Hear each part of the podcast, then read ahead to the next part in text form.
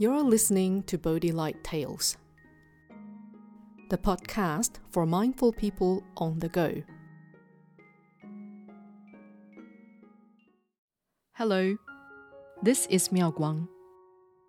Today's Bodhi Light tale is Singalaka Seeks Refuge. Once, departing from Kosala, the Buddha traveled along the Ganges River and arrived at Venuvana Vihara near Rajagriha. There lived a wealthy young man named Singalaka.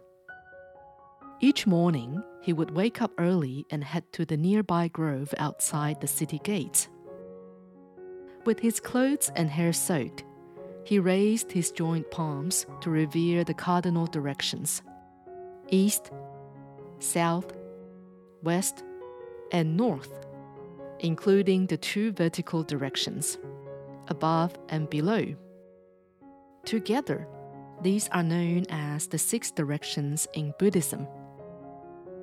One morning, the Buddha and his disciples went to beg for alms. They all saw Singalaka revering the six directions. The Buddha slowly approached him. Seeing the Buddha drawing closer, Singalaka stopped prostrating and asked him, Are you the Buddha? Yes, I am. What is your name? The Buddha asked kindly.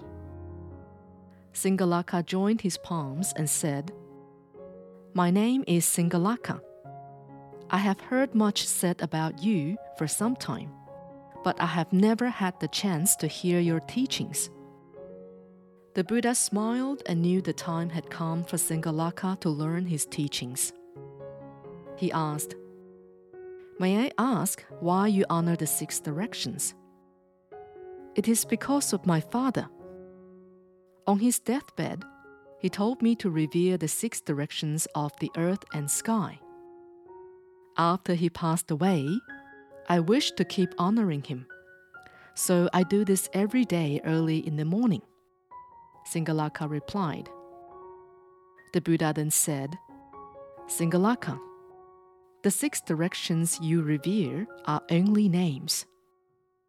In this vast multiverse, can one truly ever find north, south, east, west, above, and below?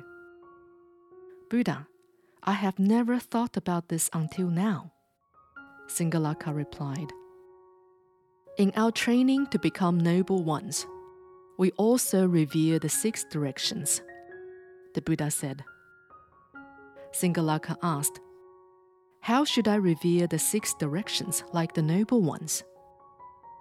The Buddha replied, The six directions should be recognized in this way the East as our parents, the South as our teachers, the West as our spouses the North as our friends and relatives, below as our colleagues and workers, above as the monastics. Now, Singalaka, please listen carefully as I explain each of them to you. I'm listening, Buddha, Singalaka replied. The Buddha then taught Singalaka the following As the East Children shall serve their parents in five ways. 1. Support them as they have supported us. 2. Inform them of major decisions. 3. Maintain family traditions. 4. Consider their suggestions. 5. Take care of your inheritance and make an offering on their behalf when they pass on served by their children, parents reciprocate with compassion in five ways. 1. Educate and keep them from doing bad. 2. Guide and encourage them in doing good. 3. Show kindness and teach them to learn widely. 4. Support them in the choice of a suitable partner. 5 provide what they need to succeed in their careers. As the South, Students shall serve their teachers in five ways. 1. Rise from their seats in homage and be willing to learn. 2. Praise them and be ready to be taught. 3. Respect the teacher and listen well. 4. Follow their instructions. 5. Not forgetting what they taught. Teachers served by their students show compassion to them in five ways. 1. Kindly train and educate them well. 2. Teach what they do not know and broaden their knowledge. 3. Answer questions and ensure they understand the teachings. 4. Introduce them to good friends and associates to strengthen their network. 5. Teach them everything, withholding nothing. As the West, husbands shall serve their wives in five ways. 1. Treat each other with respect. 2. Be loyal and trustworthy. 3. Provide for and give them support. 4. Be considerate and loving. 5. Hand over authority in domestic matters. Wives served by their husbands show compassion in five ways. 1. Be well organized in household work. 2. Be respectful. 3. Speak loving kind words and not harshly. 4. Follow his wishes. 5. Consult him for major decisions. As the North, friends and relatives shall serve their friends in five ways. 1. Show them generosity if they are in need. 2. Greet them warmly always with respect and loving speech. 3. Share benefits equally amongst oneself and others. 4. Help them through hardships. 5. Treat each other with sincerity, never deceit. Friends served by their friends and relatives show compassion in five ways. 1. Encourage them and never allow indolence. 2. Advise them to be frugal, not wasteful. 3. Always inspire them with courage, never fear. 4. Shield and guard them against wrongdoing. 5. Praise each other, speaking only good and never bad. As below, employers shall serve their workers and colleagues in five ways. 1 allocate work based on ability. 2. Provide them wages and food as you would yourself. 3. Give them reasonable time off work. 4. Provide medical help when needed so they recover quickly. 5. If profits are made, always share them. Workers and colleagues served by their employers show compassion in five ways. 1.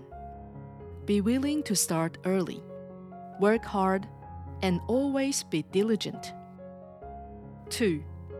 Perform all duties with care. 3. Be loyal and only take as needed. 4. Be passionate about your tasks and always be disciplined in your work. 5. Praise and speak well of their good deeds. As above, lay disciples shall serve monastics in five ways. 1. Act with kindness and refrain from killing or stealing. 2. Speak with kindness and refrain from lying. 3 Think with kindness and have no greed or anger. 4.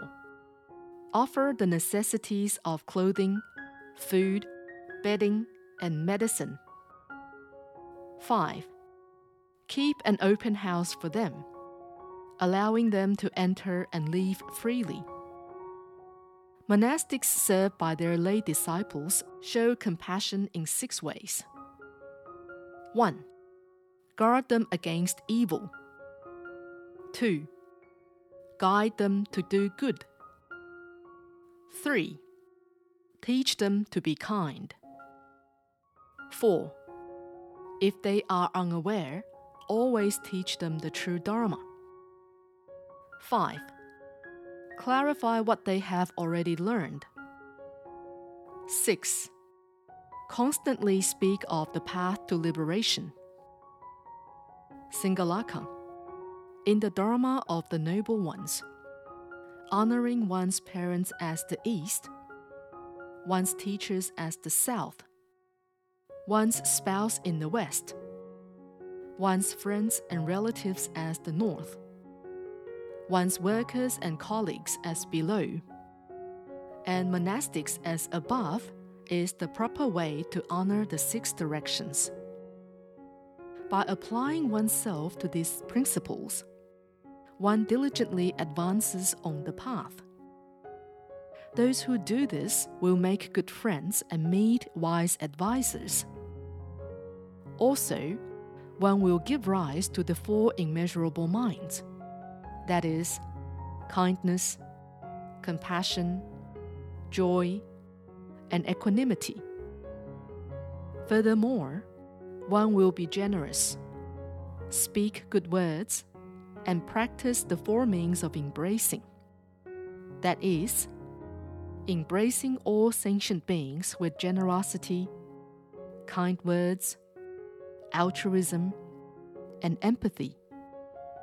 These are the true ways of filial piety, the Buddha kindly said. The Buddha's words and teachings illuminated Singalaka's mind, filling him with boundless joy. He said, Thank you so much for sharing your wisdom, Buddha. I will practice accordingly. I now wish to take refuge under you and follow your teachings. Please accept my request. Yes, be welcome the Buddha said with his palms joined. Singalaka joined his palms as well and paid his respects to the Buddha. From that day on, he let go of his past unenlightened way of honoring the six directions. Henceforth, he placed his faith in the Buddha, Dharma, and Sangha instead.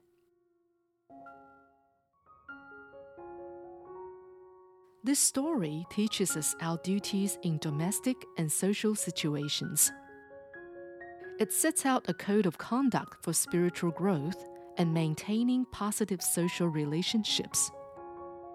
The Buddha's teachings on loving kindness and goodwill towards all serve as an inspiration and support in our domestic and social situations.